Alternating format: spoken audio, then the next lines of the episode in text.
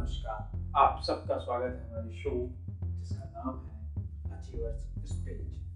आज हम आपको एक ऐसे सच्चे देशभक्त का लेख सुनाने वाले हैं जिनका नाम सुनते ही हमारे शरीर में जोश की बिजली सी कौंध उठती है। जी हाँ, उस सच्चे देशभक्त का नाम है भगत सिंह। ये लेख जो हम आपको सुनाने वाले हैं वो वर्ष उन्नीस सौ पच्चीस में छपा था, जो उन्होंने लिखा था।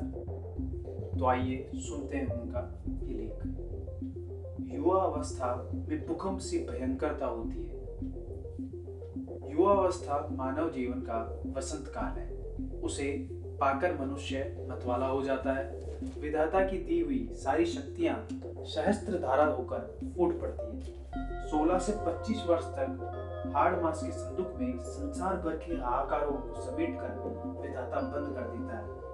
युवा अवस्था देखने में तो शस्य श्यामला वसुंधरा से भी सुंदर है, पर इसके अंदर भूकंप सी भयंकरता भरी हुई है। इसलिए युवावस्था में मनुष्य के लिए दो ही मार्ग है।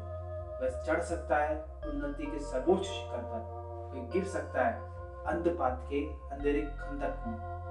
चाहे तो त्यागी हो सकता है युवक, चाहे तो विलासी बन सकता है युवक, तो देवता बन सकता है।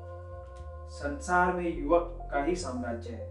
युवक के कीर्तिमान से संसार का इतिहास भरा पड़ा है।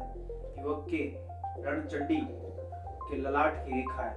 वह महाभारत के भीष्म पूर्व की पहली ललकार के समान विकराल है।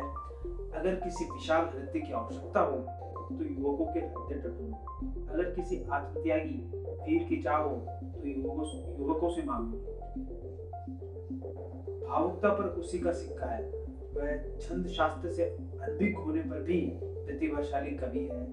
कभी भी उसे हृदयाविरंद या मधुप है। वह रसों की परिभाषा नहीं जानता, पर वह कविता का सच्चा मर्मज्ञ है। पत्तियों के उत्थान और संसार के उदारक सूत्र उसी के हाथ में। ईश्वरीय संरचना कुशल